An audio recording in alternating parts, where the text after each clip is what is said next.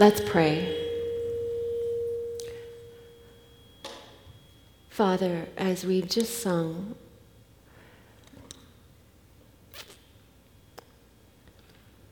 take my lips and let them be filled with messages from Thee. May the words of my mouth and the meditations of all our hearts be pleasing and acceptable in your sight, O Lord, our rock and our Redeemer. Amen. Just before I start, may I say thank you to the people who've led us in music for whatever reason, maybe just because I've been thinking about this all week. I found that incredibly moving. And um, I'm almost to start crying right now. I just uh, take my life and let it be consecrated, Lord, to Thee. That's that's a deep prayer. We could spend the rest of the time just meditating on that, and um, that would be time well spent. But anyway, let's begin from our first slide. Uh, just the, the first the first slide in yeah there. This today we're talking about service. We've lived through a significant moment in history these past couple of weeks, haven't we? With the death of Queen Elizabeth II. Is the sound okay, or is it kind of echoing? It's okay. Last Monday, we saw the pomp and ceremony and grand scale of national mourning with the death of Queen Elizabeth, and it was a, a, state funeral not seen in England since Churchill's death, and thus, for most of us, not seen in our lifetimes. It was solemnly glorious, ceremony and ritual, grand military processions sublime music, tolling of great bells, cathedrals and castles, the diamond encrusted royal crown, a national day of mourning. For many, it was also a holiday, a day set aside as a holy day, as befitting a beloved monarch. I confess I got up early to watch some of it, my last honor to a remarkable woman. Queen Elizabeth II was probably one of the best known women in the world. She was wealthy, she was certainly famous. She lived in palaces with a multitude of household staff tending to her. She attended glamorous movie debuts and dressed in designer gowns to meet world leaders at state dinners. And yet, in the midst of all that glory and glitter, what is the word we heard most consistently over these past couple of weeks in reference to Queen Elizabeth II? Service. Over and over again, service. From the political left, the political right, from those who love the monarchy, from those who would gladly see that form of government set aside. She served newspaper columns, people on the street, prime ministers. Listen to Boris Johnson in that British House of Commons. She showed the world not just how to reign over people, but how to give, and how to love, and how to serve. And in her funeral service, the Archbishop of Canterbury reminded us her late Majesty famously declared on a 21st birthday broadcast that her whole life would be dedicated to serving the nation and Commonwealth. Rarely has such a promise been so well kept. So, from the beginning of her reign, crowned in splendor and ceremony, to that now famous photograph of her at work, Still at her post two days before her death, she served. We talk easily about public service these days. My job was in the federal public service. Indeed, when I worked there, I actually, when I began, I took an oath of loyalty to her. But here I am, retired, free from those obligations. But still, she was on the job up to her death. She kept her vow to serve her whole long life. And so, in reflecting on her life and passage, we remembered much of the glitter and glory. And the English monarchy is pretty glorious, and the jewels very glittering. but we also honored the endless, humble, daily task of serving that she set her attention and her will to. One columnist I read reminded us that she went to Moose Jaw more often than she went to Manhattan. And that is why the Archbishop also said of her, Few leaders received the outpouring of love that we have seen. This brings us to this third element in the Lens for Life series. In this Elim Chapel, in this Elim Chapel serving series, Graham has spoken of praise and of the word. Next week is prayer, but this week we focus on the plain, humble, earthy command to serve. Let's begin with the, uh, the scripture that Chris read earlier. The mother of James and John goes to Jesus and asks that her sons be elevated to the highest authority in his kingdom. It is not enough for her that they are one of the twelve. They're already in the inner circle. She wants the best places for them and will plead their case directly to Jesus. Now, was she just a pushy mom, or did James and John put her up to this? The story doesn't say, but it doesn't really look like they were embarrassed by her request, does it? Maybe it was their not so secret hankering for greatness that made her dare to do this in the first place. It's really an eye rolling request in some ways, yet interestingly enough, Jesus doesn't dismiss it. No sense of that. There's no sense that he's offended by the request. He doesn't just say, Oh, get over yourselves. He says, You don't know what you're asking. He doesn't say it's wrong to want to be great, especially to be great in the kingdom of God. It's just that in this upside down kingdom of God, the path to greatness is not a glorious one. Can you really drink this cup? James and John declare, sure, we're up to the task, but Jesus is right. They don't really know what they are declaring. They are like most of us when we make a vow. When we made a vow, when we sang that song, Take my life, let it be consecrated, Lord, to thee.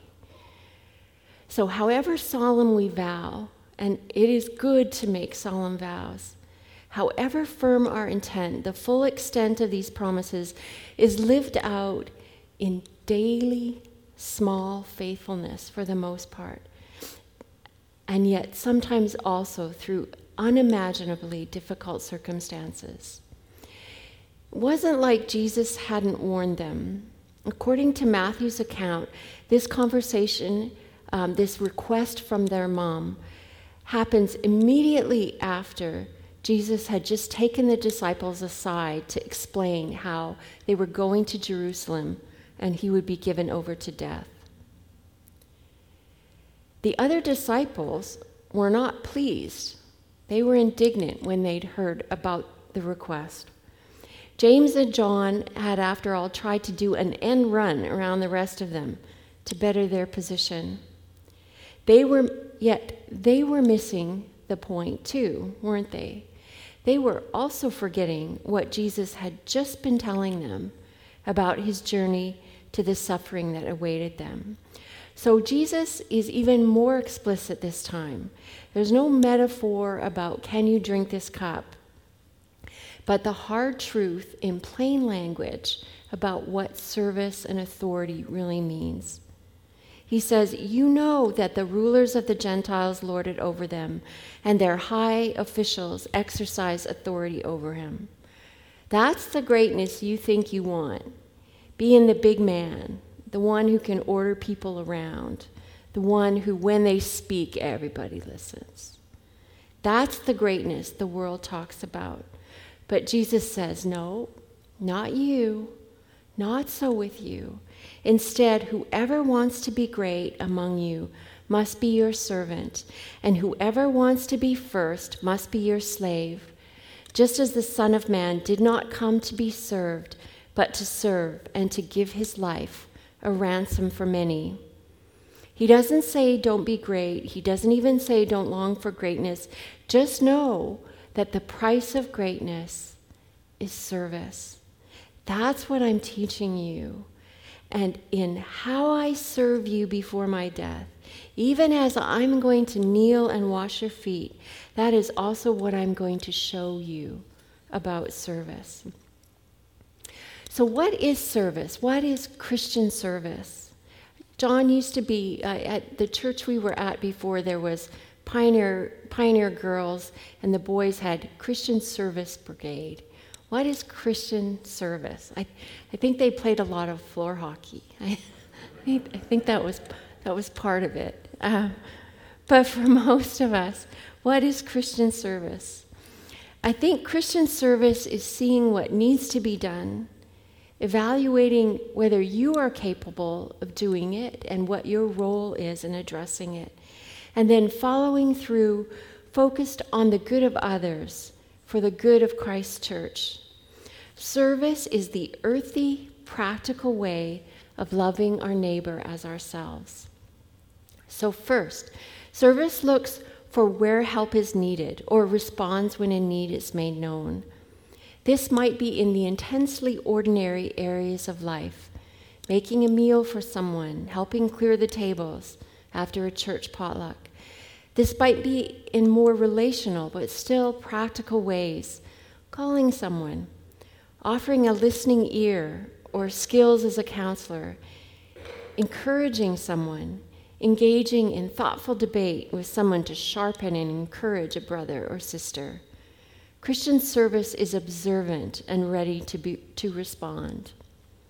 Now, the world is full of needs, we could give money endlessly and volunteer at any number of worthy causes. So, how do we choose where we direct our service? How do we know what God is calling us to serve, uh, where God is calling us to serve? Well, remember, we are to love our neighbor as ourselves. So, start with where you are. I've often um, said over the past few years that God loves the world, but he seems to think it a big enough task to assign me to love my neighbor and my enemy. So start there. Start with your neighbor. By the way, uh, G.K. Chesterton said that loving your neighbor and your enemy is it's often very convenient because uh, they're often the same people. So you can take that one in there too. so we start with where we are start with our duty, another word we heard a lot about in relation to Queen Elizabeth, and what is with what is immediately at hand. For most of us, that's our family and close friends, and we could do a lot worse than starting also with our church community and our obligations here. This morning there were announcements, many different ways to serve and to share in community life one another and to serve with one another. And many of you are doing just that. How many people have already served us or our children just in the last 45 minutes when we walk through the door? The greeters uh, at, our, at our parking lot who balance that fine task between welcome and security. The anonymous coffee makers, I'm so glad they're back. The Sunday school teachers, the tech crew tucked away at the back, the musicians, and those who have planned the service. And throughout the week, we have had people who have marshaled us to prayer or served those who were sick, who remembered to call shut ins. Start there. Start with your neighbor. Start with the person in the pews around you. Start with the needs of, of, that you see. Some will be obvious, to all of us, and some will be ones where the Holy Spirit prompts you in particular for something that you say, I need to call this person, or I need to uh, stop by and, and say a word of encouragement. Second, Christian service looks for areas where you are capable of responding. Some of this is tied to spiritual gifts or natural talents and inclinations or even our professional training. I mean, there's a reason why Matt Lahotsky is the elder who often presents budget issues, or why we often ask Brian Barkley to do special readings in church. There's a reason why Regula or Brendine work in Christian education. They serve in areas that suit their talents and training. But often our ability will also be related to our circumstances as well as our talents. If you're retired like me, you have, may have more flexibility in your schedule than if you were working all week or tending to family obligations. Often, an area of service that suits us will be more likely to bring us joy and also be more likely to actually be useful and helpful. This is especially true if we are serving in areas that match where God has spiritually gifted us. And we should actively, not just passively, search for those opportunities in particular. We would be wise to honestly look at how God has made us and how to use that for His glory and His church. Now, at the same time, be careful that we still remember the first point. Does it just simply need to be done? And can I contribute in some way? If something needs to be done and God has placed the need in front of me, I'm not off the hook just because it's not my gift. Don't spiritualize your own desire to avoid the task at hand. Well, what if you don't honestly know what that is, what you should be doing? What if you don't, or what if you just don't know where to start? Start small. Maybe you think you might be good at teaching. Well, volunteer to be a helper. See how that goes. What if you think you might be able to serve in administrative, behind the scenes way? Give the office a call and see if there's something that maybe they could assign a task that you could help with. What if you think you might have the gift of hospitality? Invite someone over for coffee or a meal, or invite someone to go out for lunch after church with you but start somewhere. Most of us can identify something that feels like it's a good fit for us. Or maybe you don't know how to get connected. You think you'd like to do that, you just, you truly also don't know. You kind of know what, but you don't know how. Well, again, send a message to the office, and I'm sure they can give you many ideas for areas that need support. In addition to serving the church, this, by the way, is also a great way to meet others and to be served. And that's also an example that Christ gave us a humble willingness to accept service. Finally, Christian service is focused on others, not on self. Christian service is humble. Now, humility doesn't always mean doing the lowest thing, whatever we think that might be. Queen Elizabeth probably didn't regularly wash the palace floors, and it wasn't wrong of her not to do so. Her duties were different than ours. But in between weekly audiences with prime ministers, she chatted patiently with children, giving her small bouquets of flowers and cut ribbons and cake at countless small town events. Lots more Moose Jaw than Manhattan in her life. Jesus went to a lot of parties, but he didn't host them. The Son of Man had no place to lay his head, but he was a welcome guest when Mary and Martha hosted. Each played his or her role gratefully, willingly, focused on others. This is true humility. I read something the other day. I'm paraphrasing, but essentially the author said humility isn't thinking less of yourself, it's thinking of yourself less. So, humble service is other focused, not self focused. When we are serving Christ or the church, our focus should not be self exalting.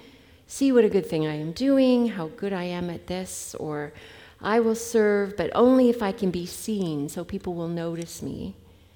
But nor should it be self effacing. See how I always take the worst jobs. Aren't I something? Sometimes that will be service will be more exalted, sometimes more lonely, sometimes Manhattan, more often Moose. Service to others has been the pattern of Christians throughout the centuries. We see our heritage in so many places and reflected in our cultural institutions.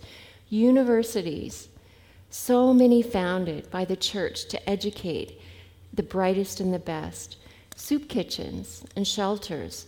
So many founded and operated by believers who seek to offer a cup of kindness and care to the least and lost. Hospitals that serve us all. Increasingly, we know that in our culture, the church is less welcome as a cultural force, but that doesn't remove from us the call to serve and to bless our church and our community. If we get less credit for it, maybe that's okay. We were never to be focused on that in the first place. This has been this has been the church's practice as we have, however imperfectly, sought to follow the example of Christ, the one who came to serve, not to be served. In this, as in all things, he is our pattern. We serve the one who washed the feet of his disciples, not so very long after being lauded in a triumphal entry to Jerusalem. And then, in his life giving service, he became obedient to death, even death on a cross. A final reminder from Scripture.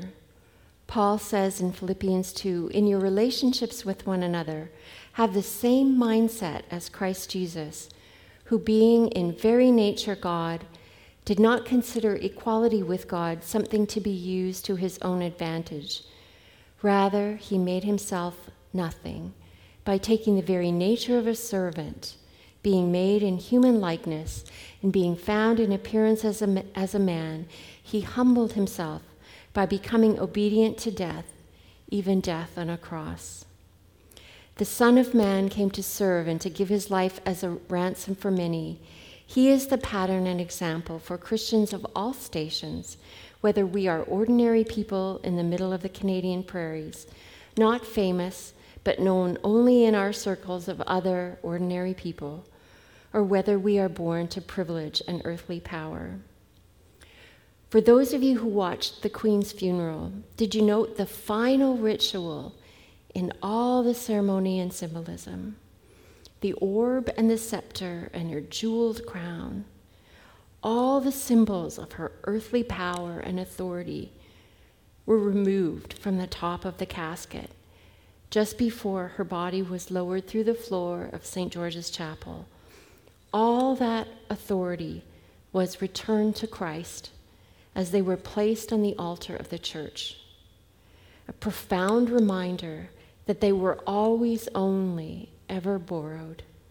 And she was returned to the earth as we all one day will be in her naked humanity before her Creator. That type of earthly power does not remain, but what will remain is what she has done in her life of service to her sovereign. Again, turning to the funeral homily from the Archbishop of Canterbury. And by the way, as an aside, it seriously crossed my mind this past week that we should have just watched her funeral service and skipped my sermon. It was profoundly Christian and moving. But the Archbishop said in 1953, the Queen began her coronation with silent prayer just there at the high altar. Her allegiance to God was given before any person gave allegiance to her. Her service to so many people in this nation, the Commonwealth, and the world had its foundation in her following Christ, God Himself, who said that He came not to be served, but to serve and to give His life as a ransom for many. People of loving service are rare in any walk of life. Leaders of loving service are still rarer. But in all cases, those who serve will be loved and remembered when those who cling to power and privilege are long forgotten.